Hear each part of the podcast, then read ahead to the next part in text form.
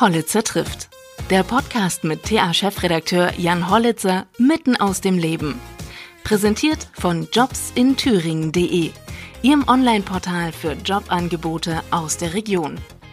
Ich bin heute in Steinbach-Hallenberg im tiefsten Thüringer Wald und treffe mich dort mit Kati Wilhelm, ehemalige Biathletin, mehrfache Olympiasiegerin. Und sie betreibt hier mit dem Heimatlon ein kleines Restaurant und dort werde ich mich mit ihr über die anstehende Saison unterhalten. Sie ist ja immer noch im Weltcup-Zirkus dabei, allerdings als Fernsehexpertin. Ich spreche mit ihr über deutschen Nachwuchs, auch über das Thema Doping, welches vor allem Thüringen mit der Operation Adalas wieder erschüttert hat. Und ich freue mich sehr, dass sie sich heute Zeit genommen hat. Und natürlich geht es auch ein bisschen um ihre roten Haare. Bist du fit für die neue Saison? Ich? Ach, ich muss ja nicht fit sein. Ähm, ich muss, glaube ich, noch ein bisschen mich mal einlesen, aber ansonsten, ja, die ersten Wettkämpfe waren ja jetzt schon, die äh, Testrennen haben, haben äh, die Deutschen jetzt gemacht in, in Norwegen. Das verfolge ich natürlich und dann ja, macht man sich schon so die Gedanken, wie das. Am 30. jetzt ist der erste Weltcup, ne? Ja, genau. Und kommen da immer so viele neue Sportler dazu, dass du dich einlesen musst? Nee, oder? aber man muss ja einfach auch mal gucken, wie so ähm, bei dem einen oder anderen die Saisonvorbereitung geklappt hat. Auch so international. Ähm, ich meine, die, die großen Namen äh, werden sicherlich auch wieder die Rolle spielen, aber trotzdem, ich meine, gerade Foucault hatte nur letztes Jahr ein bisschen eine schlechte Phase. Da ist halt auch mal interessant, wie er damit jetzt klargekommen ist und ähm, was er vielleicht anders gemacht hat oder mhm. wie auch immer. Aber ansonsten nicht wegen neuen Namen. Das international sieht man die neuen Namen dann sowieso erst, wenn sie in Aktion treten. Aber so im deutschen Team muss man ja auch gucken, wie es bei jedem so, so lief und was er vielleicht für Wehwehchen hatte oder auch nicht. Und, ja. Aber schlechte Phasen gehören ja dazu. Ja. Die hattest du ja während deiner Karriere auch. Ich finde, die. Soll ich das Ding aus? Nö, nee, ach. gut, Okay. Wie, wie, wie, kommt man denn raus? Ähm, ja, wie kommt man da raus? Wichtig ist, dass man halt erstmal guckt, ähm, was könnte der Grund gewesen sein, ähm, warum, warum läuft es gerade nicht so, wie ich mir das, das vorstelle. Und ähm, ja, und dann muss man sich halt irgendwie neu motivieren, am besten mit, mit ein bisschen ein paar neuen Aufgaben oder Zielen. Also äh, wenn ich jetzt eine schlechte Phase hatte, dann ist, glaube ich, erstmal nicht so wichtig zu sagen, okay, ich will beim, bei, der nächsten, bei nächsten Olympischen Spielen in drei Jahren wieder eine Medaille holen. Da geht es eigentlich erstmal darum, irgendwie frühs wieder aufzustehen und, und Bock zu haben, ähm, weiterzumachen und, und wieder Spaß am, am Training zu haben. Und das fällt dann ja meistens nicht so leicht, wenn es nicht gut läuft. Deswegen ist es gut, einfach so ein paar Veränderungen zu machen. Gib mal ein Beispiel, wie hast du dich da motiviert? Ja, das kommt immer drauf an. Also Gerade wenn bei so einem Wetter wie jetzt. Wenn so, so ein Wetter, ne, dann ist es halt, ja, das ist immer nicht so schön natürlich, aber ähm, es hilft da tatsächlich ein Trainingspartner natürlich, äh, wenn man jetzt vielleicht nicht alleine raus muss, sondern, sondern jemand anderes. Aber ab einem bestimmten Alter und, und wo der Erfolg eben da war und äh, man seine Ansprüche noch ein bisschen höher schraubt, ähm, konnte ich mich tatsächlich auch bei so Wetter ähm, ganz gut überwinden, weil du weißt, es ist ja auch nur eine bestimmte Zeit. Es sind zwei Stunden, zweieinhalb Stunden und danach kannst du rein zum Duschen und, und ich kenne eben auch das Gefühl, das ist, glaube ich, eben auch gut ähm, zu wissen, wie gut man sich danach fühlt, wenn man sich überwunden hat, bei so einem Wetter rauszugehen. Und, und ich wusste auch, für was es gut ist. Das ist natürlich so eine Sache, wenn du einmal auf so einem Podium standest bei einer WM oder, oder Olympia, ähm, ja, dann, dann weißt du eben, dass sich das auch lohnt und ähm, dass es eben dazugehört.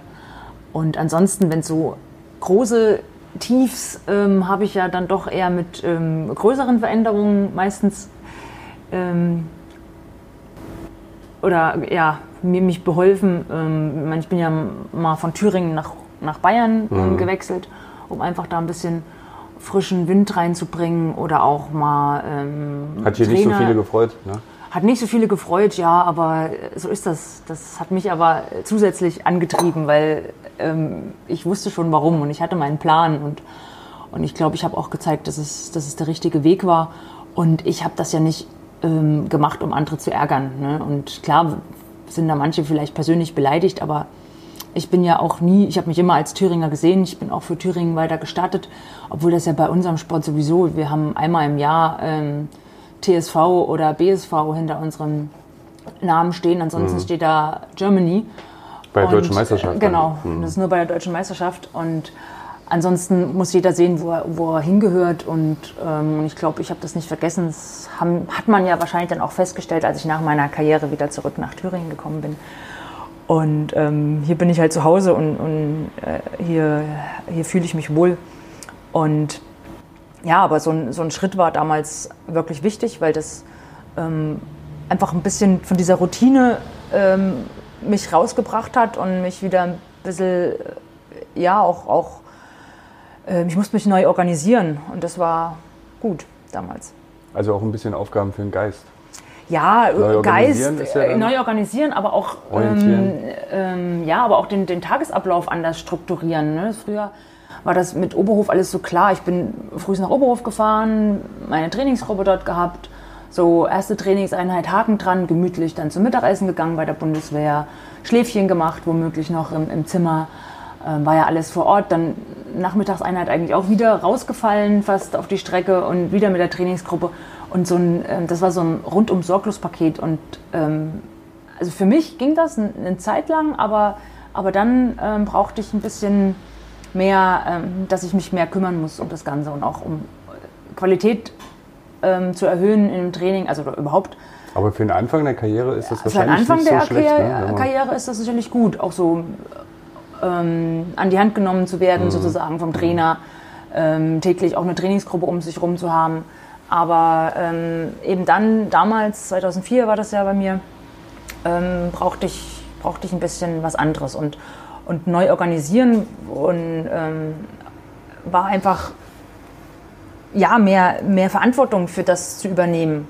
Ne? Und, und äh, weil ich wollte ja den Erfolg haben und deswegen muss ich auch ein bisschen was tun und, und ähm, ja, und als Athlet weiß man ja auch, sollte man eigentlich auch wissen, was gut für einen ist und, ähm, und sollte das auch versuchen, so ein bisschen mit reinzubringen ins Training. Und das ist mir dann da, glaube ich, ganz gut gelungen. Mhm. Wenn du jetzt auf die Deutschen guckst, ähm, wie schätzt du die Entwicklung da ein? Also ein, ein paar Sorgenkinder gibt es da ja, ne? Also auch in der Breite jetzt. In der Breite? So ganz unten oder, oder jetzt schon im, im Weltcup-Team? Naja, man muss ja irgendwie unten auch die Gründe suchen, warum es oben nicht mehr so richtig funktioniert. Also ja. wenn man jetzt nach Oberhof schaut, da sind jetzt auch nicht mehr so viele da. Ne? Nee, das gucke ich auch ein bisschen mit, mit Angst, äh, beobachte ich das. Aber da fehlt mir natürlich auch so ein bisschen der, der Einblick komplett ähm, im, im Nachwuchsbereich. Ähm, ich mache zwar im Jahr, einmal im Jahr immer dieses Nachwuchscamp, wo ich äh, junge Biathleten, aber aus ganz Deutsch, Deutschland dann eben nach Oberhof einlade, mit dem ein verlängertes Wochenende mache.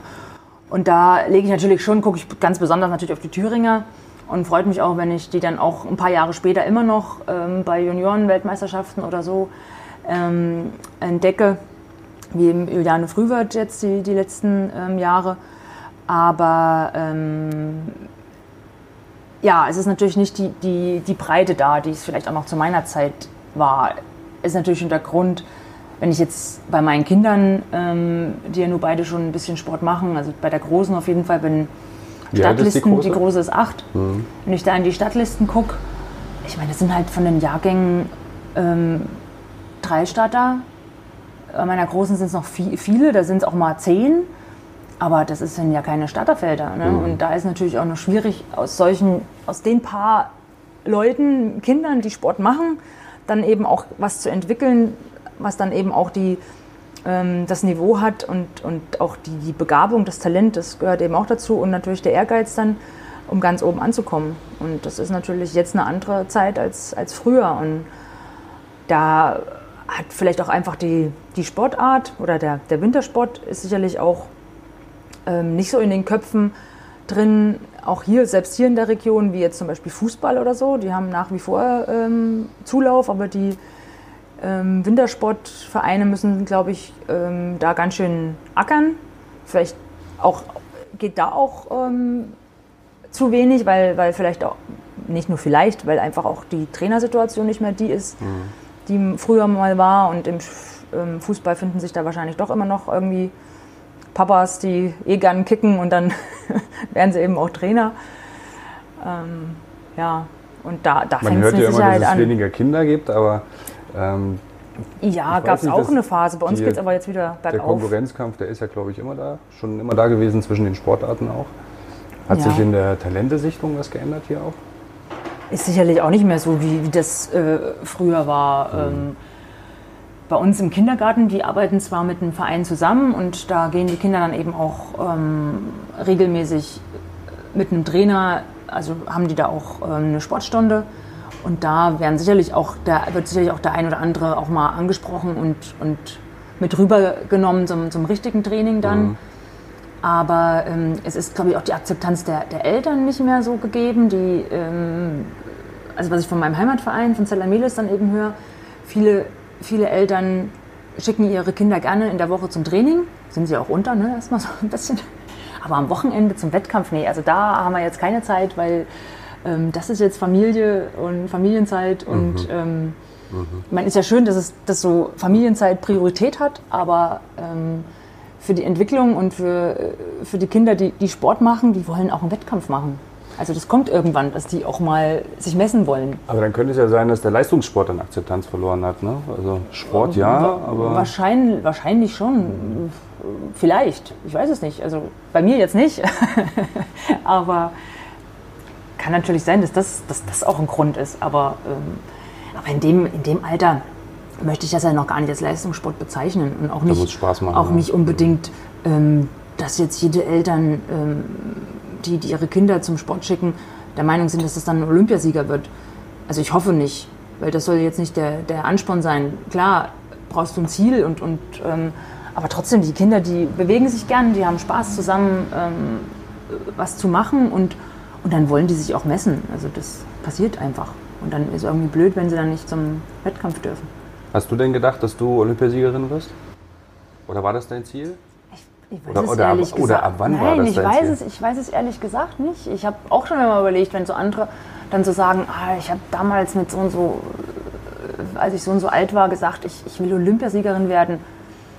Ich weiß es nicht. Ich hatte, ich habe mir Olympia angeguckt und ich habe tatsächlich auch, ähm, fand es auch cool, als Frank Luck damals ähm, empfangen wurde nach einer Weltmeisterschaft oder so und, und bin da auch mit ähm, in Oberhof gewesen oder von Frank-Peter Rötsch hatte ich sogar ein Poster, aber einfach nur, weil ja, da war halt Olympiasieger und da gab es halt ein Poster und da habe ich gedacht, ja cool, dann habe ich auch noch mal ein Poster von, von so erfolgreichen Sportlern.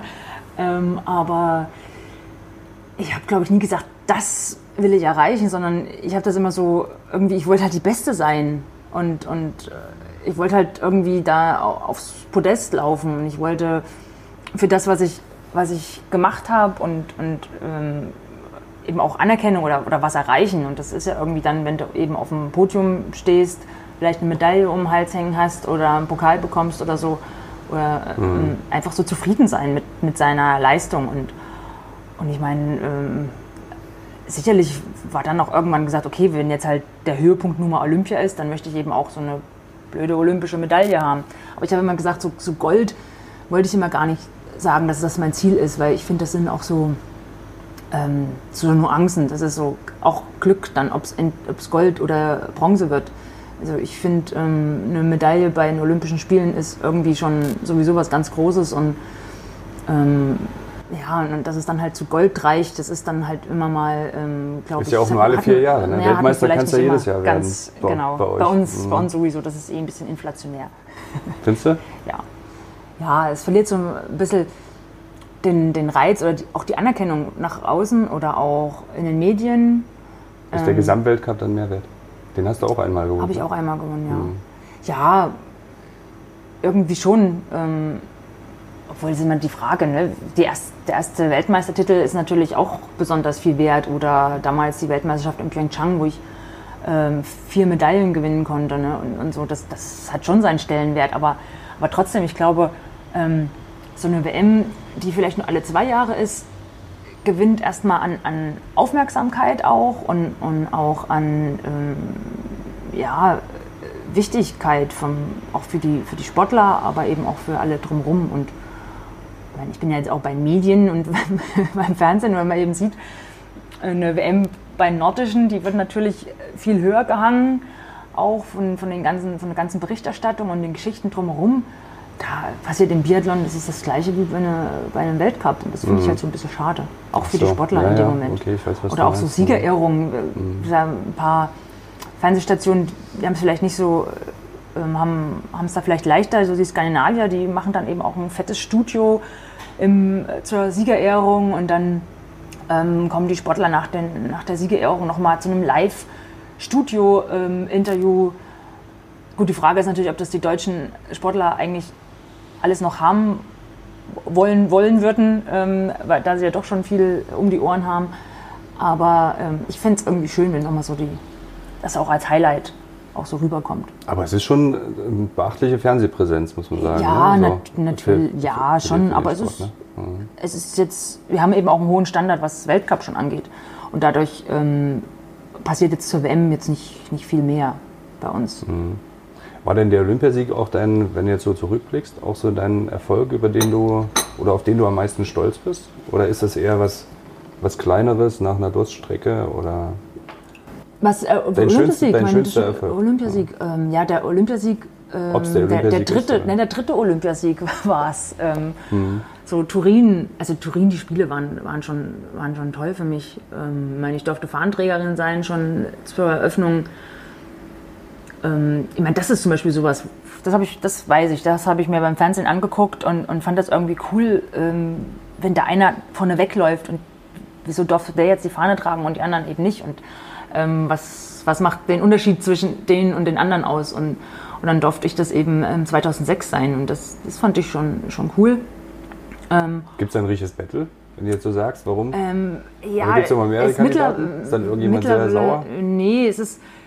Damals war das, ähm, wurde eben vom DOSB das äh, geguckt, wer, wer in Frage käme. Und ich bin eben gefragt worden, ob ich das machen möchte. Weiß nicht, ob andere schon alle vorher abgesagt hatten, aber ist mir eigentlich egal. ich habe zugesagt und ähm, ich fand es cool, weil ich das schon als, als Anerkennung gesehen habe und als Auszeichnung in dem Moment. Da. Ist sie denn schwer, die Fahne? Nein, ist nicht schwer. Ist ganz leicht, aber ich habe, äh, man hat Ich stelle mir nicht dann immer gesagt- so vor, so vor, kurz vor einem Wettkampf, musst du dann da bei diesen Eröffnungen, musst du dann immer noch diese Runde laufen? Ja, das oder, fand mein Trainer so? irgendwie auch nicht so toll, als ich gesagt habe. Und ich dann musst du auch noch, und dann musst du auch noch die, die Fahne schleppen und dann Nein, brauchst du am nächsten Tag eine ruhige Hand fürs, Nein, nein, Schießen. die Fahne ist nicht schwer. Und, ähm, und man hat das auch wirklich gut vorbereitet. Also wir, wir haben ja oben in den Bergen gewohnt und Turin war ja schon eine Stunde Fahrt fast weg. Aber ich bin eben dahin gefahren, bin auch mit reingelaufen, brauchte aber nicht, äh, mich noch stundenlang dann zur Eröffnung zu stellen. Also ich habe zum Beispiel den Rest der Eröffnung oder das Ende der Eröffnung ähm, schon wieder im Olympischen Dorf angeguckt. Also ich hatte dann auch ein, eigenen, ein eigenes Fahrzeug, was mich wieder zurück in die Berge gebracht hat. War der nächsten hatten- Tag gleich Wettkampf? Nee, oder eben nicht. Also dann hätte ich es mir vielleicht auch überlegt. Hm. Zumal es ja mit den Einzel angefangen hat, die habe ich ja immer nicht so gemocht, die, die Wettkämpfe. Und ähm, von daher, äh, ja, war das, war das völlig in Ordnung. Und ähm, ja, und ich glaube, zwei Tage später oder drei, oder sogar zwei Tage, zwei Tage später war das erste Rennen. Und ähm, wie gesagt, das Einzel und dann erst nochmal zwei Tage später oder so der Sprint, wo ich, wo ich eigentlich die meisten ähm, Hoffnungen hatte. War zwar dann aber nur der siebte Platz, dann musste ich halt nochmal einen Tag länger warten und dann kam eben die Medaille und der Olympiasieg erst zum Verfolger. Aber manchmal dauert es halt ein bisschen. aber das war schon, war schon schön, weil meine Eltern waren eben auch mit da. Das heißt, du warst äh, im Sprint siebte und dann in der in Verfolgung? Verfolgung, dann habe ich dann gewonnen.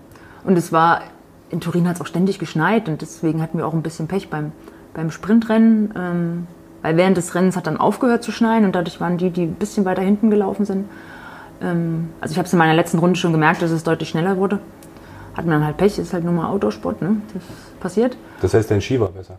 Nee, es ist halt schneller geworden, weil es aufgehört hat zu schneien. Ach so, okay. Und dann wird natürlich die Spur schneller. Je mehr dann drüber laufen und dann nicht neuer Schnee Wird reinkommt, Mhm. wird es fester, glasiger, war so, war so ähm, sehr ähm, feuchter Schnee. Ja, und da wurde es dann hinten raus eben ähm, schneller. Also irgendwann eine bestimmte Phase, wo eben auch die, die Medaillen gewonnen, gewonnen wurden. Das kann halt passieren. Und beim Folgungsrennen hat es eben wieder ähm, richtig viel geschneit, aber eben die ganze Zeit. Und dann ist es ja auch egal, weil alle haben ja die gleichen Bedingungen, läufst ja hintereinander her. Und ähm, beim ersten Schießen sind wir schon, also war ich schon dran an den Führenden und nach dem ersten Schießen war ich bereits vorne und habe das dann auch nicht mehr abgegeben und dann ähm, ist es natürlich auch ein besonders schöner Sieg, wenn du dann auch wirklich, also ich hatte auf der letzten Runde auch null Stress, über eine Minute Vorsprung, ne, da kann man das schon mal genießen. Und dann kriegt man auch so mit, was einen die Leute dann unterwegs zurufen. Und ähm, dann hat es sogar aufgehört zu schneien. Und unser Wissenschaftler meinte dann, so, jetzt kommt für dich sogar noch die Sonne raus. Und, ähm, du hast ja auch ganz gute ähm, Kontakte zur Skitechnik immer gehabt, oder? Ja, damals auch schon. Tatsächlich ähm, habe ich damals auch schon die, die Ski von meinem ähm, Freund wachsen lassen. Also da war damals auch schon, ja, das war dann, wir waren dann mal schon ein, ähm, ja, ein sportliches und auch ein privates Team oder ein, äh, ja, genau. Und hast du da vollstes Vertrauen gehabt oder hast du ihm auch gesagt, irgendwie? Naja, Vertrauen hatte ich schon, aber klar habe ich ihm auch gesagt, wenn es nicht, nicht läuft. Ähm, aber das ist auch wichtig. Aber mhm. ich fand eben, dass ich bei ihm ähm, teilweise ernster ge genommen worden oder dass, dass halt mein, mein Gefühl bessere, mehr Beachtung fand, als vielleicht in einer Mannschaft, wo ähm, viele in der Lage sind, eine Medaille zu gewinnen. Da ist dann so ein schlechter Ski von einer Pech gehabt halt. Das ist dann Einzelschicksal, möchte ich mal behaupten. Und wenn du aber in einem Team ähm, die Betreuung kriegst, wo du eigentlich fast die Einzige bist, die, die in der Lage ist, eine Medaille zu gewinnen, ähm, bist du natürlich, mhm. ist das Augenmerk natürlich viel höher. Und wenn, wenn gerade auch noch eine Person dabei ist, die, die eben da auch vielleicht noch ein ähm, bisschen privaten ähm, in, privates Interesse hat, ähm, dass die Freundin eben auch dann einen guten Ski hat. Klingt ja ein bisschen nach bevorzugter nee, Behandlung. Nee, nee, nee, das hat, nee, das hat auch wirklich gut funktioniert. Aber ich habe kam, hab schon, kam der Vorwurf mal auf von anderen? Nein, gar nee. nicht, weil die Amerikaner waren auch, waren ja gerade die Frauen damals waren ja überhaupt nicht in der Lage, äh, in Richtung ähm, Platz 10 oder so nur zu laufen. Also die fanden das eher schon, schon cool, wenn eine erfolgreiche Athletin sich von ihnen ähm, in mhm. ihrem Team die, die Ski wachsen lässt mhm. und ähm, und haben das eher als Ansporn, als Motivation gesehen, eben da auch so ein bisschen ähm, mich einfach auch mal zu sehen. Und wir haben auch Trainingslager zusammen gemacht, also weil ich da auch mal ein bisschen meinen eigenen Weg gegangen bin und habe da ähm, mich da auch ganz offiziell in das, in das amerikanische Team eingekauft und, und habe ähm, eben auch meine Auflagen gehabt, was ich bekomme und was nicht und wie die Zeit eben auch ähm, also ich war da ganz normales ähm, Mitglied dann, was, es, äh, mhm. äh, was die Skipräparation anging. Und der Andi hatte so ein bisschen Freiraum in der Vorbereitung, wo er eben auch mit mir mal zu einem Trainingslager fahren konnte. Und wo die Amis eben noch nicht äh, selber Trainingslager hatten oder so. Oder ist man auch viel unterwegs, oder?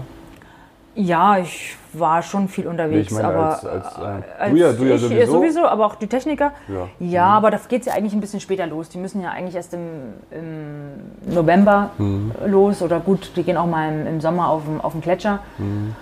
Oder jetzt mit den Skihallen, die es halt gibt. Ähm, gut, wir haben ja nur in Oberhof eine, dadurch muss er jetzt vielleicht nicht, nicht so oft ähm, wegfahren, aber ihnen reicht dann auch meistens nicht die in Oberhof, dann wird eben auch nochmal nach Schweden mhm. in die Skihalle gefahren, weil da auch wieder der Schnee anders ist, mhm. ähm, die Zusammensetzung und die, ja, halt, ähm, der Schnee halt generell und ja, klar sind die dann auch unterwegs, aber Halt du hast so. eben in Erinnerung an deinen äh, Turin-Sieg so also total gestrahlt. Also ja. ich, ich, ich kenne das auch noch, hm. dass man äh, die Erfolgserlebnisse im Sport, die lösen äh, Dinge aus, die man schwer irgendwie im normalen Leben nochmal, äh, also diese Euphorie und diese Erleichterung, dass sich alles gelohnt hat, so die Strapazen. Hm. Hast du das danach nochmal in irgendeiner Art und Weise so gespürt? Oder? Im normalen Leben? Nee, wahrscheinlich nicht. Also sicherlich. Ähm, ich finde, ich glaube, dass Ereignisse, man das als normaler Mensch gar nicht so richtig nachvollziehen kann. Was, äh, wahrscheinlich, äh, wahrscheinlich, weil ähm, also mir ist ja zum Beispiel auch erst aufgefallen, welche psychische Anspannung und Belastung, nicht nur das physische, dass man sich da, mhm. ähm, weiß nicht wie viele Kilometer und wie viele Stunden da im Jahr damit beschäftigt ähm, und absolviert, äh, aber dieses auch vom Kopf her äh, ähm, diese, diese lange Phase nicht zu wissen, für was es reichen wird, wenn bevor die Weltcups losgehen und, und eigentlich nur zu trainieren und zu trainieren und also wie schlimm das eigentlich ist, habe ich erst gemerkt, als ich es nicht mehr hatte. Als ich so mal äh, im November dachte so, hoch, ich muss mir gerade gar nicht Gedanken machen, ähm, habe ich alles geschafft und, und wie wird es wohl werden und so. Und, und das ist schon so eine Phase, also und deswegen ist es eben auch so toll, wenn es dann aufgeht, ne? wenn du dann die Erfolge feiern konntest, die du dir vorgenommen hast. Und dieser Druck ähm, abfällt von dir, weil ich meine, es wird sofort irgendwie schlecht geschrieben, wenn man äh, mal ein schlechtes Rennen macht oder äh, vielleicht der Meinung, manche Leute der Meinung sind, man hat einen Termin zu viel gemacht oder so.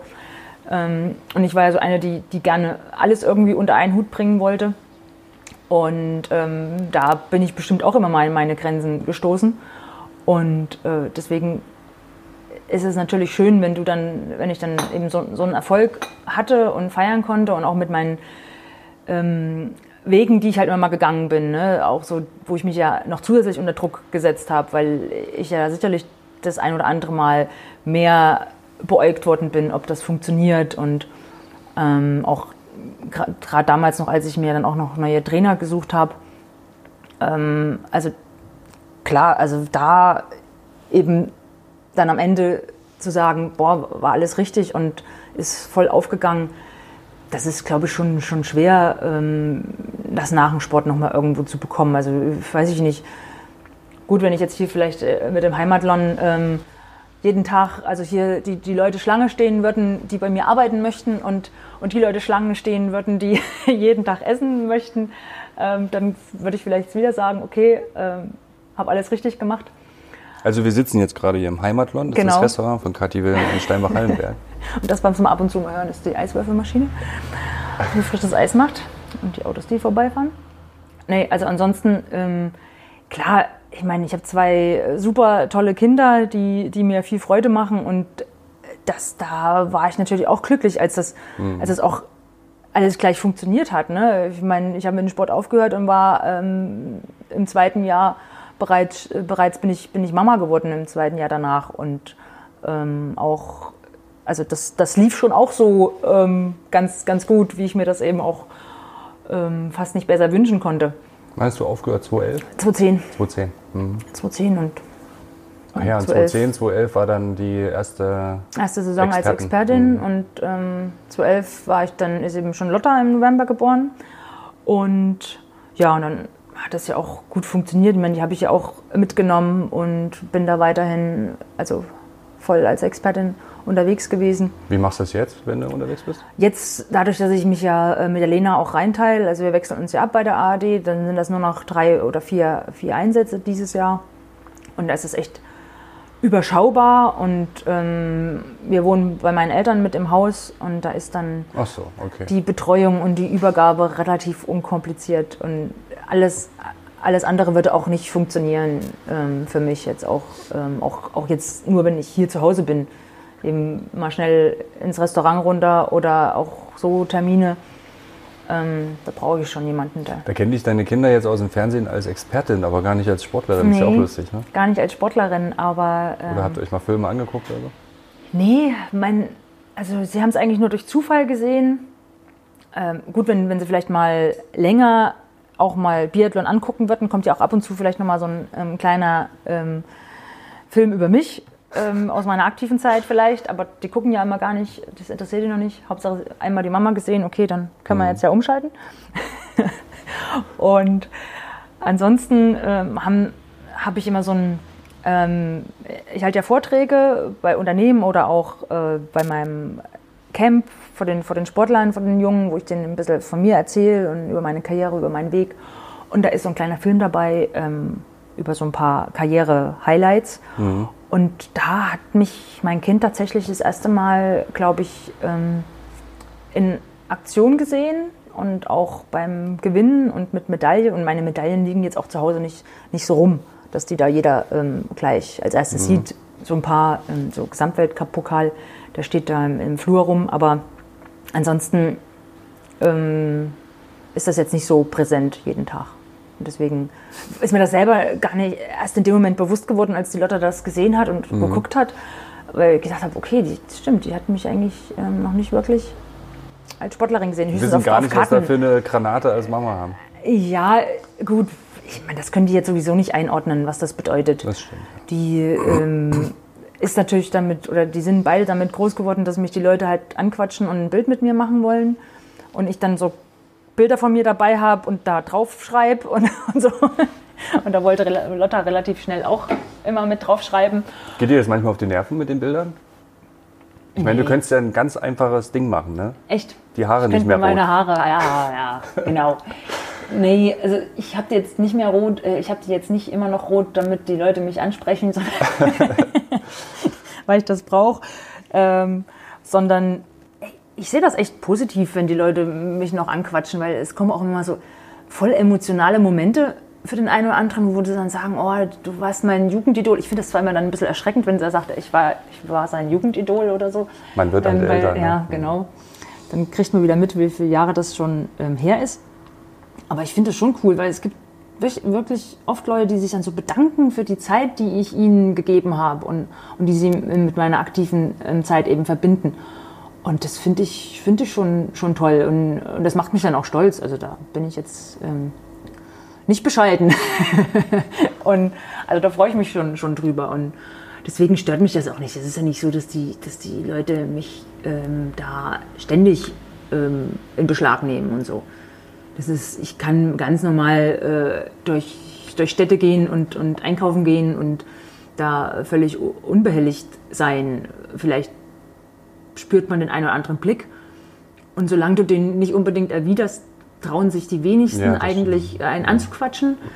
Ähm, gut, das macht einen vielleicht auch wieder ein bisschen unnahbar in dem Moment, aber okay, ich, ich warte jetzt nicht drauf, deswegen. Ähm, äh, Aber guck ich hier da in deinem. Restaurant hast du gar nichts irgendwie was auf, Doch, da ne? hinten So ein paar Bilder, ne? Aber paar kein, Bilder von ich mir. hätte gedacht, hier hängt mal eine Medaille Nein, das oder ein wollte ich Pokal auch nicht. Nein, nein, das wollte ich ja nicht. Ich wollte nicht, dass das hier jetzt ein, ein ein. Altar und ein, und ein äh, Wallfahrtsort wird. so. Oder ein Schießstand. Da oben ist eine, ein paar Schießscheiben, ein paar, ein paar Schießbilder von mir hängen, liegen hinten? Mhm. da so rum. Aber ich wollte das ja nicht. Ich, Also nicht ausschlachten fürs Geschäft. Nee. Könnte ja gut sein fürs Geschäft. ja, nein, will ich ja nicht. Ich will ja, ich will ja die Leute mit dem, mit dem Essen und mit dem Angebot hier begeistern. Und, und klar ist, ist die Idee gewesen, der Erstkontakt oder ähm, die erste Aufmerksamkeit sollte schon mein Name sein oder darf sicherlich gerne mein, mein Name sein. Und dass die Leute einfach mal gucken wollen. Aber dann sollen sie eben wiederkommen, weil es ihnen so gut geschmeckt hat. Und nicht, weil, sie, weil der nächste. Also, die sollen eben auch wiederkommen. Die brauchen jetzt nicht nur einmal herzukommen, um alles gesehen zu haben und dann überall Bilder machen und wieder nach Hause gehen, sondern die sollen ja hier essen und denen soll es hier gefallen. Und das ist, das ist jetzt mein Anspruch. Und ähm, deswegen, Kann man hier Biathlon gucken? Ist da irgendwo Fernsehen? man kann, ähm, Nein, man kann hier nicht Biathlon gucken. So Sportsbar-mäßig oder so? Nee. Nein, das ist, ähm, da ist die GEMA zu teuer, um hier Live-Veranstaltungen ähm, für äh, muss 10, man natürlich alles 10 beachten. oder 20 Zuschauer äh, zu organisieren. Ne? Gut, das hängt ja alles noch mit dran, ja. Mhm. Bereust du es ein bisschen, dass du dich auf Gastro eingelassen hast? Oder? Ach, die, Das war jetzt nur so klar. ein kleines Ding, aber da hängt ja, glaube ich, ein, ein, ziemlich viel dran. Ne? Also Gastro Ja. ist ja nicht einfach. Also ähm, ich hätte es ruhiger haben können in meinen letzten fünf Jahren, durchaus.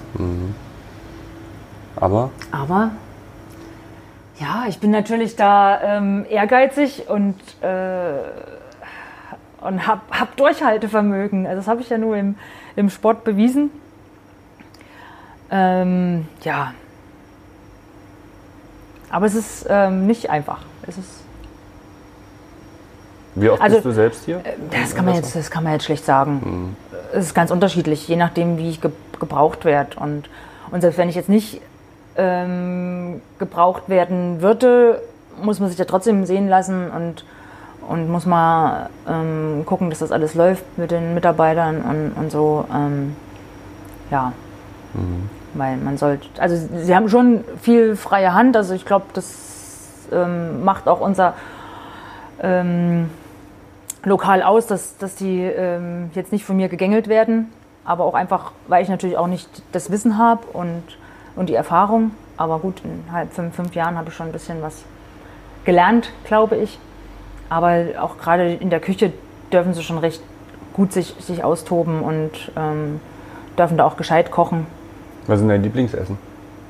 Mein Lieblingsessen. Oh, gerade haben wir eine brutal leckere Waldpilzsuppe.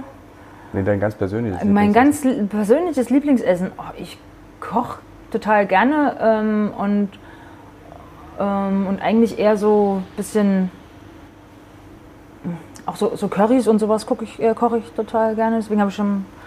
Also ich habe was ganz, ich hab was ähm, ganz hm, Einfaches, was nämlich durch, äh, durch, meine, durch meine Oma. Das ist eher so ein, ja, man würde sagen, glaube ich, äh, arme Leute essen, so von, von, Hm. von Bauern. Einfach nur ähm, Pellkartoffeln, Mhm. Und Quark. saure Sahne. Saure Sahne. Also nicht Quark. Und Schmand geht auch nicht. Es muss saure Sahne sein. Dann ein bisschen Milch mit rein, dass es noch ein bisschen flüssiger wird. Ein bisschen äh, Sonnenblumenöl. Okay. Nur gesalzen, auch sonst keine Gewürze. Und dann Zwiebeln. Wer mag halt noch Zwiebeln. Ne? Und das dann zerstampfen. Wir haben aber gesagt Matschepampe. Ja, ja, Matschepampe. So so stelle ich mir das gerade vor. Genau. Aber, aber ich ich, esse natürlich auch gerne anderes. Aber das ist so, man hat ja so ein, manchmal Ja. so, eine, so was Emotionales, so eine emotionale Verbindung. Und das ist das Essen, was ich immer sagen würde. Ne? Nee, aber ich kenne das tatsächlich auch ähnlich. Ich kenne das nur mit saurer Milch. Früher hat man, also wir haben tatsächlich so nach dem Gewitter war ja die Milch immer sauer. Ne? Und da hab, haben wir eben auch Pellkartoffeln und, und saure Milch mit Zimt und Zucker noch dazu in die saure Milch reingemacht. Haben wir nichts wegkommen, weggeworfen, ne, damals. Ja, das war so. Ne? Würde jetzt keiner mehr äh, trinken, saure Milch. Um Gott. Aber ein Curry hast ja- du hier nicht auf der Karte, oder? Nee, nee, weil es soll ja auch, es soll ja schon, ähm, äh, der, der gemeine Thüringer soll sich ja schon ein bisschen wiederfinden, wenn es schon auf der normalen Karte keine Klöße mit Rouladen gibt. Ähm, aber wir können das tatsächlich auch, also wir, für Veranstaltungen oder so, wenn wir, ähm, äh, wenn wir äh, hier auch, auch Feiern machen oder so, wenn das gewünscht wird, machen wir auch Rouladen mit Klöße, das können wir alles. Aber ähm, ansonsten soll es ja schon ein bisschen so thüringische Küche sein. Auch, äh, wir haben auch regional, ähm, beziehen wir auch unser Fleisch, gerade auch das, das Wild von einem ähm, Jäger hier. Und, ähm, und soll eben auch, auch saisonal, also wir kochen eben auch saison- saisonal sehr. Und deswegen ist natürlich auch relativ deftig das eine oder andere, aber auch ähm, genauso gut auch äh, Salate, die dann auch für die, die halt nicht so viel Fleisch mögen, ähm, auch funktionieren. Aber ähm, wie gesagt, es ist jetzt eben nicht die, die ganz normale Küche, aber, ähm, aber eben auch nicht zu fremd. Ne? Weil das ist dann auch wieder, glaube ich, ein bisschen schwierig hier. Entweder du bist dann Italiener und dann machst du italienisches Essen. Aber, ja hinten auch so aber wir haben immer ne? einen italienischen Holzofen, Steinofen, genau, aber in dem machen wir unsere Fladen. Also wir haben ähm, unsere Spezialität, also eigentlich ist es so eine Mischung aus, äh, zur Erklärung aus, aus Flammkuchen und Pizza, aber eben nicht mit Tomatensauce und so weiter und so das Klassische, und, ähm, sondern eben Schmand, deswegen eher Richtung Flammkuchen. Aber halt auch die Belege sind äh, eben auch ein bisschen spezieller und dann eben noch alles abgeschmeckt mit einem feinen Süßchen, was wir dann eben auch noch selber machen, eben passend zu den ähm, Zutaten, die wir eben drauf liegen haben. Ne? Bei unserer hausgeräucherten Lachsforelle äh, ist eben dann auch ein, ein Senf ähm, Balsam dabei oder ähm, bei dem Liebling, der eben mit einem thüringischen Landkäse und dem Schinken vom, vom Metzger aus der Struth ist, da ist eben dann noch eine ähm, Preiselbeersoße, eben selbstgemachte oder nee, Himbeer, was haben wir gerade drauf? Also auf jeden Fall was Fruchtiges eben drauf und die Birnenspalten und so, das ist halt dann alles sehr rund und aber nichts, irgendwelche verkünstelten Sachen und, und irgendwelche Zutaten, die, weiß ich nicht, die keiner kennt und, und jeder erstmal in Lexikon gucken muss. Voll angekommen, oder? Hier so als. Also, wie du es Also- gerade so erzählst, kriegt man schon Hunger dabei. Ja, Pechke, wir machen heute erst um fünf auf. War das schon immer eine Leidenschaft dann von dir auch, oder? nee, äh, Essen ja. Essen, ja, Essen. aber. Essen und vielleicht auch kochen. Oder ja, ich koche auch gerne, aber ähm, ich habe jetzt nicht die, die Ideen. Ne? Ich, ich koche nach, nach Kochbuch zwar jetzt nicht so, dass ich jetzt sage, okay, ich muss jetzt hier ähm, das alles da haben. Wenn ich halt mal was nicht habe, dann geht es auch mal ohne das eine oder andere und, und mache das mal ein bisschen freihand, frei Schnauze. Ähm, aber nee, Gastronomie eigentlich nicht. Eher so, ich dachte halt, es fehlt hier was. Ich müsste irgendwie was machen. Um erfolgreich zu sein im Sport, muss man ja irgendwie alles unterordnen. Ne? Man muss danach schlafen, man muss danach auch essen. Hm? Hattest du ein Problem mit dem Essen früher? Nee, Richtig zu essen? Nee, eigentlich nicht. Also Oder dann zu essen, wann man essen muss? Gibt es ja auch, dass man rechtzeitig vor dem Wettkampf, nicht so, früh, nicht so zeitig davor. bei uns ich muss sagen, es, ich bin natürlich auch noch in der Zeit ähm, ähm, aktiv gewesen, wo es vielleicht noch nicht ganz so ähm, bei vielen eine große Rolle gespielt hat und, und wir noch ähm, da relativ mit einfachen ähm, Esskonzept äh, oder so, wo man gesagt hat, okay, wir, wir essen drei Stunden vorm, vorm Rennen das letzte und letzte große Mahlzeit und, und nach dem mhm. Rennen, klar, müssen wir versuchen, unsere, unsere Speicher relativ schnell voll zu kriegen und da haben wir dann schon auch Kohlenhydratgetränk gemacht oder auch mal ähm, Proteine und so, ähm, ähm, Aminosäuren eher eben dann schon, schon schön ähm, aufgespalten. Aber äh, mittlerweile wird das, wird das schon immer komplizierter.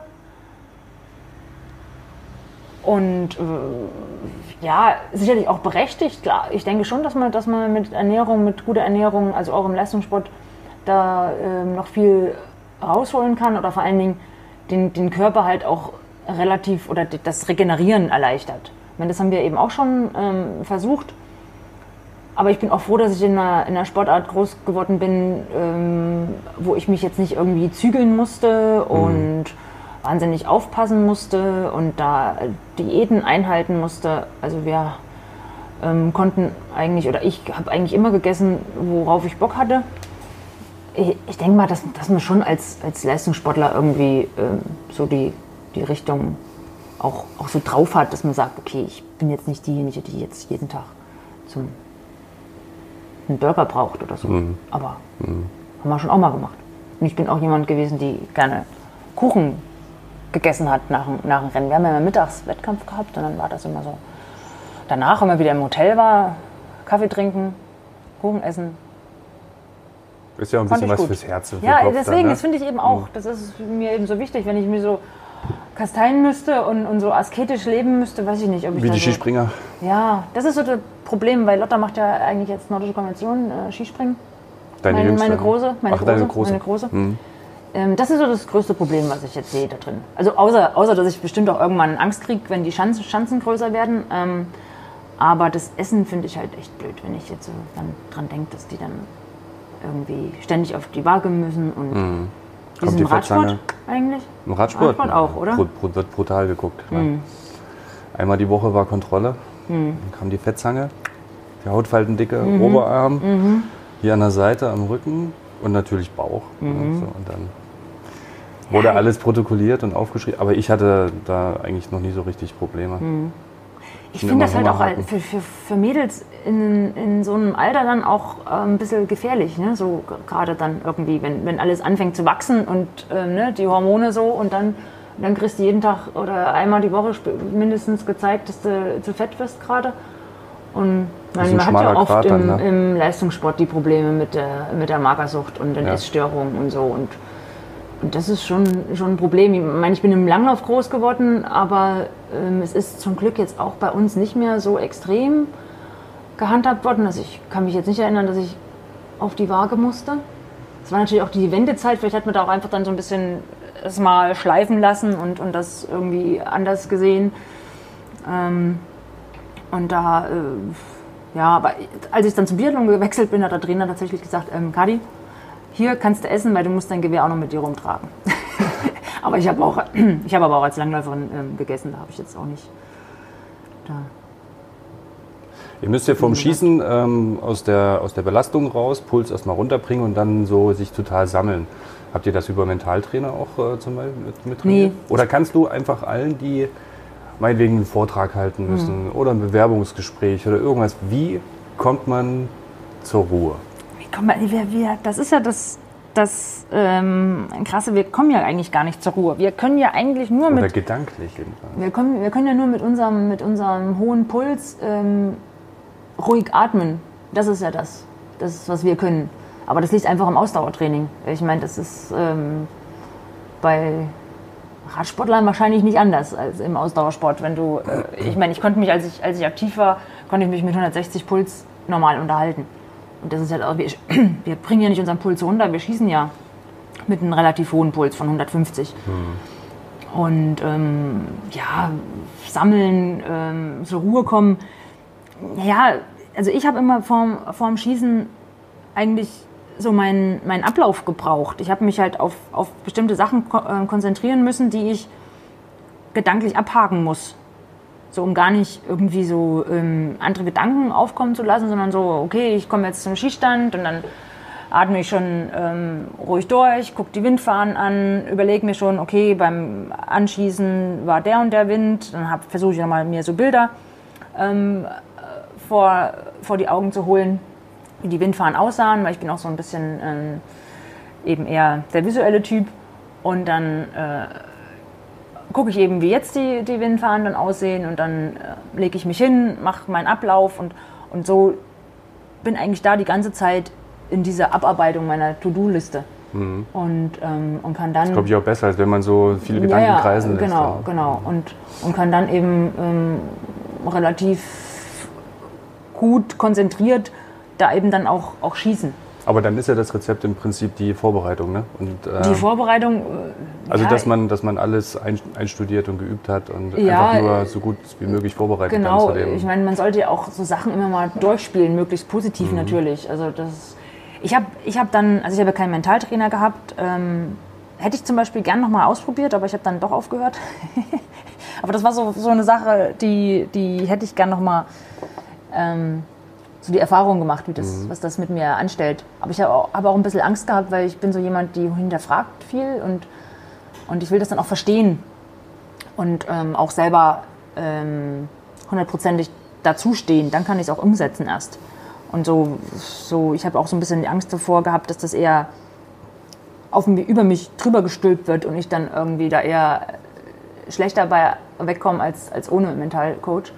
Und deswegen habe ich mir immer nur ein bisschen was ähm, angelesen oder halt bei dem einen oder anderen mal aufgeschnappt. Und da ging es eben auch um das ähm, Visualisieren, dass du, dass du die Abläufe abends meinetwegen auch im Bett durchspielst und eben vor deinem geistigen Auge mhm. eben die ähm, komplett den Schießrhythmus selbst im richtigen Rhythmus ablaufen lässt und die Scheibe eben dann auch fallen siehst und dass du dann eben mit äh, möglichst äh, 10, also 2x05 ähm, oder 2x0 Fehlern oder 4x0 Fehlern vom Schießstand gehst und, und eben da deinen Wettkampf absolviert hast. Mhm. So, und, und das, denke ich, ist in einem und natürlich immer zu wissen, dass man gut vorbereitet ist. Ne? Das ist halt auch das Wichtige.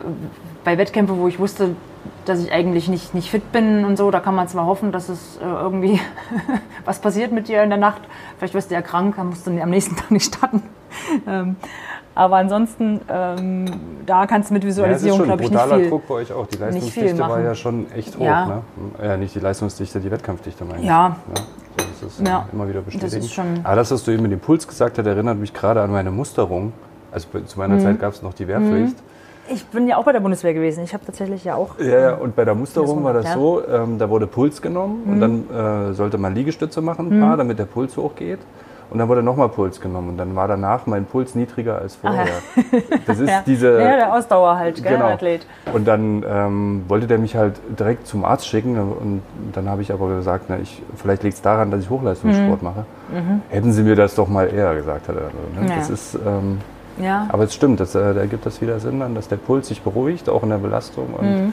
Ja, und deswegen wird es ja bei uns eigentlich eher schwieriger, wenn du, wenn du länger am, am Schießstand stehst oder so. Das finden ja, das mhm. verstehen ja die Leute auch oft nicht, die Zuschauer. Mhm. Ja, jetzt hat der bei einer Staffel zum Beispiel, wo du mhm. noch drei Nachlader hast, jetzt mhm. hat er noch drei Nachlader und trifft trotzdem nicht. Mhm. Aber da vergeht ja Zeit und in mhm. zehn Sekunden pro Nachlader, die du ja brauchst, geht halt so ein Puls äh, von einem Ausdauerathleten übelst weit runter. Und ähm, wenn wir halt in so einen Bereich kommen bei 130, ab 130 wird der Puls richtig hart und dann überträgt er sich übelst auf die Waffe und dann ähm, ist es schwierig zu schießen. Und dann fängt dann Kopfkino an und dann geht irgendwann die Nähmaschine los und dann ist es halt. Nähmaschine heißt es Zittern. Die Zittern, genau. Mhm. Zittern. Weil auch die Muskulatur erst die ganze Zeit in Bewegung, dann ist sie ja statisch. Ne? Das ist ja auch, ähm, funktioniert ja auch nicht, wenn mhm. du erst voll powerst und dann ewig rumstehst und, und dann da diese statische Haltearbeit ähm, leisten musst. Dann. Ähm, mhm sagt dir irgendwann, nee, ich muss, ich muss jetzt mal ein bisschen loslegen. Wir waren vorhin bei der Ernährung bei dem Punkt, dass man äh, darüber relativ viel rausholen kann oder zusätzlich mhm. vielleicht noch ein paar Prozentpunkte. Mhm. Hatte ich das mit der Operation Aderlass sehr bewegt. Und das ist gerade hier in Thüringen so ein. Ja, auf jeden Fall. Ähm, ich meine, dass, dass im Leistungssport äh, nach wie vor gedopt wird, das wird, das ist, ähm, das wird sich sicher auch nicht ändern lassen. Ähm, das ist aber, es ist klar, schlimm. Ähm, aber das halt nach wie vor oder, oder wieder, ich weiß es nicht, ähm, Blutdoping auch, auch wieder gemacht wird und, und in welcher Dreistigkeit ja auch. Also die Art und Weise finde ich halt auch, auch echt erschreckend, ob, ob man sich jetzt eben sicher fühlt, weil alle nur noch nach, nach EPO und nach irgendwelchen chemischen Substanzen suchen und dass man jetzt wieder zu diesem ganz normalen, einfachen Mitteln zurückgreift und, und das Blut irgendwo einlagert und ähm, vielleicht noch ein bisschen anreichert und dann sich wieder zufügt, das ist eigentlich, ist eigentlich krass. Ich meine, ich finde die Art und Weise sowieso. Gab es ja vor ein paar Jahren in Österreich diesen Übel, ja, damals auch in Turin, ähm, mhm. zu Olympia damals die äh, Langläufer sind da ja überführt worden, wo sie da ihre. Ähm, Biathleten waren in Österreich dabei, oder? Kann das sein? Nein, das Bei der war. Wiener Blutbank? Dach, dachte ich. Biathleten, ich überlege gerade. Also auf jeden Fall sind Russen sind ja immer mal wieder ja. hochgenommen worden. Ne? Ja, aber ich glaube, ein österreichischer Biathlet, es ist ja nur jetzt ähm, eben nicht, so ein bisschen. Jetzt hier. Nee, nee, nee. Ich, äh, ich bin da auch nicht so in der Materie drin, aber ich weiß halt, dass, dass das Problem war, dass ja nur ein, einer von den Österreichern, ähm, der eben da auch jetzt aufgeflogen ist, eben von dem gleichen Trainer trainiert wird, wo auch ein, ein Biathlet dabei ist, aber oder wurde. Mhm. Ähm, aber der hat äh, sich da auch, auch von distanziert und ja, das ist halt das. Du kannst nur die Sache unterbinden, indem du, Leute, indem du die Leute erwischt. Und, und ähm, ich meine, die, die Dopingkontrolleure, die ähm, Anti-Doping-Agentur wird immer wahrscheinlich einen Schritt hinterher sein. Mhm. Ähm, da gibt es genug.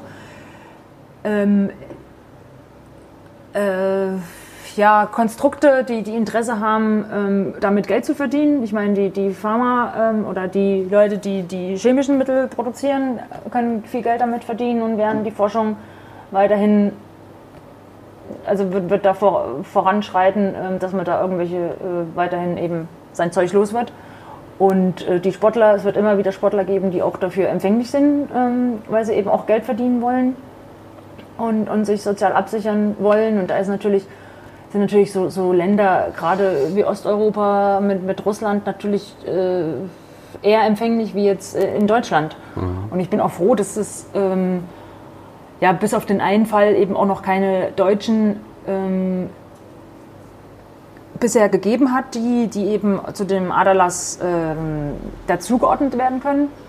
Weil ich auch einfach glaube, dass es eben auch diese soziale Absicherung, die der deutsche Sport hat, oder die, die deutschen Athleten, eher wenig Spielraum lassen oder, oder auch wenig Grund geben, ähm, auf die schiefe Bahn zu kommen. Ich meine, es gibt immer welche, die irgendwie mal. Das Finanzielle ist das eine, das andere ist ja wahrscheinlich einfach so das Streben nach Anerkennung. Den, ja, den das Streben nach Anerkennung schon, klar, aber, aber was du eben dafür auch, auch opferst und oder auch äh, für, einen, für einen Weg einschlägst.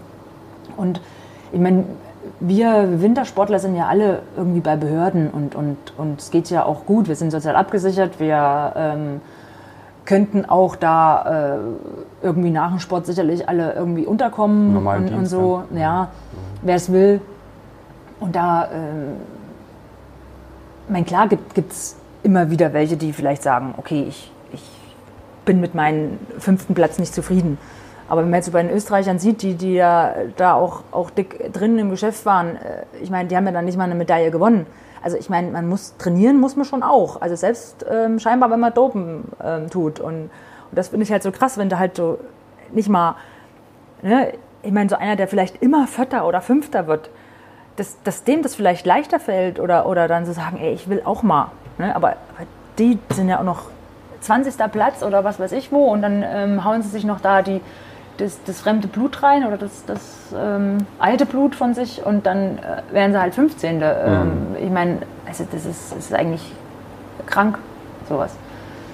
Ja, und aber es ist natürlich schlimm, dass nun gerade auch wieder ähm, nach Thüringen dann die, der, der Weg gegangen ist und das macht natürlich auch den, den Sport, unseren Sport, ähm, mein klar, und Thüringen kommt natürlich gleich äh, Wintersport, Hochburg und dann ähm, liegt natürlich der Verdacht dann immer gleich nahe, ja, da muss doch auch, also das geht ja gar nicht, dass da keine Wintersportler oder unsere ähm, besten Sportler mit, mhm. mit in Verbindung gebracht mhm. werden. Mhm. Aber Oft gibt es ja eine Nation auch, die oder, oder Sportler, die über längere Zeit dominieren. Man sagt ja, irgendwie trainieren ja alle. Gibt es dann wirklich diese Ausnahmetalente oder diese, diese Nation, die dann irgendwie alles noch richtiger gemacht hat als andere Nationen über den Sommer? Da wird ja der Biathlet gemacht, denke ich. Ja, gibt es schon. Also, und vor allen Dingen, ähm, wir haben es ja auch gesehen, auch wenn jetzt, äh, mein Foucault ist ja nun das Paradebeispiel der, der letzten Jahre im, im Biathlon.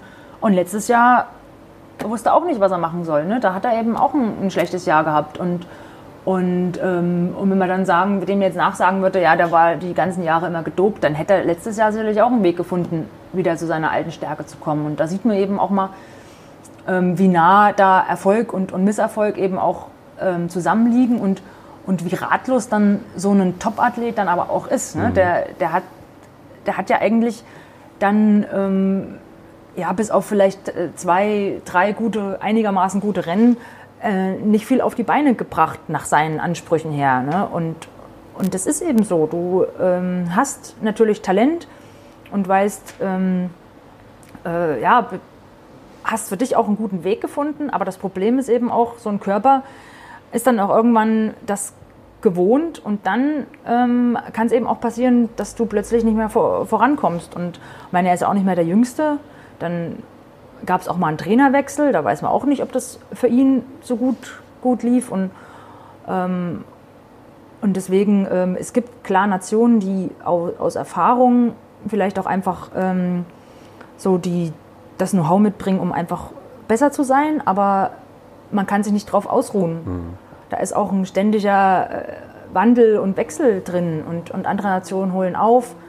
Dann ähm, ja, gibt es halt mal Probleme in der Nachwuchsarbeit oder wie auch immer, dann kommt wenig nach, dann haben die oben auch keinen Druck, Gas zu geben, dann, dann wird so eine Nation vielleicht auch wieder schlechter und, und dafür wächst unten was nach, was plötzlich eben auch in einer ähm, Dominanz oder in, auch in einer Dichte kommt, wie jetzt bei den Schweden zum Beispiel, wo man ja auch ähm, denkt, boah, wo kommen die jetzt plötzlich alle her, so, ne? Männer wie Frauen. Aber da konnte eben sich in den letzten Jahren einfach mhm. was entwickeln. Und, ähm, und da finde ich immer am schlimmsten, wenn man gleich immer äh, Doping vermutet, wenn einer einfach ein bisschen ähm, dominierender ist als, als die anderen. Ähm, äh, also ich, es gibt halt auch so Phasen, da, da hat man einen Lauf und da weiß man auch selber gar nicht, warum das jetzt plötzlich alles so gut funktioniert. Dafür ist es auch genauso gut wie beim Foucault letztes Jahr. Der wusste auch nicht, warum mhm. es jetzt nicht funktioniert. Du bist ja, wir sind schon äh, ganz schön weit gekommen jetzt. Du Gut. bist ja auch ähm, sozial engagiert. Mhm. Bunte Schafe als mhm. Botschafterin unterwegs. Was machst du da genau? Als Botschafterin äh, natürlich erstmal ähm, vielleicht durch meine Bekanntheit oder wie auch immer erstmal Aufsehen erregen und, und ähm, versuchen, äh, Leute von dem Projekt überhaupt ähm, äh, in Kenntnis zu setzen. Also da geht es ja um ähm, sozial benachteiligte Familien. In dem Fall ähm, werden ähm, Eltern, alleinerzie alleinerziehende berufstätige Eltern eingeladen, ähm, eine Woche Urlaub zu machen mit ihren Kindern. Und ähm, das, ist, das ist eine tolle Aktion, wo ich dann auch selber versuche, vor Ort zu sein und mit denen ein bisschen Biathlon mache mit denen ein bisschen Quatsch und, und so Sachen. Und ähm, ansonsten bin ich halt einfach dabei, wenn ich Zeit habe, ein ähm, Projekt zu unterstützen, bei einer Presse, ähm, beim Pressetermin dabei mhm. zu sein, einfach um, um halt klar durch, durch den Namen zu versuchen, einfach da ein bisschen mehr Interesse und, und Öffentlichkeit mhm. ähm, auf so ein Projekt zu lenken. Und ähm, ansonsten liegt es mir halt einfach dran, auch da ähm, so Sachen zu unterstützen. Und dann machst du auch noch was mit Medienkompetenz, ne? Ja, das ist ja, auch ein äh, Riesenthema für uns, ähm, weil es hat sich ja durch Smartphone-Nutzung, ich meine, so die dreieinhalb Stunden ja. Bildschirmzeit, die jeder irgendwie so hat, ne, an, an mhm. diesen Geräten. Und da liege ich auch drüber. Gerade, gerade in den Medien. Ja, aber da geht es ja einfach darum, dass, dass die Kinder, äh, dass man halt einfach kontrolliert und guckt, was, was gut für Kinder ist, was, was Kinder gucken können. Ich meine, ich habe ja selber zwei, aber ich sehe auch, dass das echt nicht einfach ist, weil natürlich überall die Möglichkeit besteht und, und schwupp ist wieder mein Handy weg. Ne? Und das iPad liegt auch zu Hause. Und Mit wem machst du das zusammen? Nee, das einfach nur die Anfrage mal über die Agentur und dann wurden da ähm, eben prominente Stimmen gesammelt. Also da ist jetzt auch nicht, da werde ich jetzt auch nicht regelmäßig eingebunden. Okay. Das ist jetzt so, so eher ähm, ja, einmalige Sachen. Ansonsten bin ich halt echt hier, also hier in, in, in der Region ähm, versuche ich halt mich auch einzubringen und ähm, ja, also generell so Kinderprojekte, da ähm, bin ich halt schon gern dabei oder packe auch einfach nur hier mit den Kindergartenkindern mal hier im Heimatland Plätzchen oder so. Na, das kommt ja jetzt wieder, ne? Weihnachten. Genau, ich wollte vorhin schon gucken, ob ich irgendwo noch Magst du Weihnachten? freie Slots habe. Ich mag Weihnachten, aber mich, mich kraut jetzt schon wieder. Ich habe heute schon wieder im Radio gehört, dass die Leute schon Plätzchen gebacken haben und so Sachen. Das setzt mich ein bisschen unter Druck. Das ist also man hat ja eigentlich zwölf Monate Zeit, sich darauf vorzubereiten und Aber es plötzlich immer wieder überraschend. Ja, überraschend, es ist Weihnachten. Verdammt. Und dann denkt man immer, man hat dieses Jahr eigentlich relativ Freiraum verschafft, weil ich mache ja nur das, den aller, das allererste Weltcup-Wochenende. Letztes Jahr war ich ja auch noch bis 23.12. tatsächlich ähm, beim Weltcup und bin dann erst in der Nacht heimgekommen. Aber das habe ich dann auch wieder ins Positive umgekehrt und habe gedacht, naja, dann habe ich ja dieses Mal allen Grund, schon vorher die Geschenke eingepackt zu haben, was natürlich nicht funktioniert hat. Jetzt hast du keine Ausrede mehr. Ja, und jetzt, ähm, ja. Aber ich habe ja noch vier Wochen. Genau. Haben wir noch vier Wochen Zeit und dann Mhm. Steht schon wieder das neue Jahr an. Vielen Dank, dass es geklappt hat heute. Gerne. Und äh, ja, vielleicht hören wir uns ja dann im nächsten Jahr noch mal wieder. Ist ja nicht mehr so lang hin. Oder auf eine Waldpilzsuppe hier. Genau. Aber die gibt es natürlich nur noch. Ähm, ja, die letzten Waldpilze, die hier unten Steinbacher gesammelt hat, das werden wahrscheinlich, wird wahrscheinlich nicht mehr so viel. Dann, Ja, jetzt ist langsam durch. Mhm. Okay, vielen Dank. ja, gerne.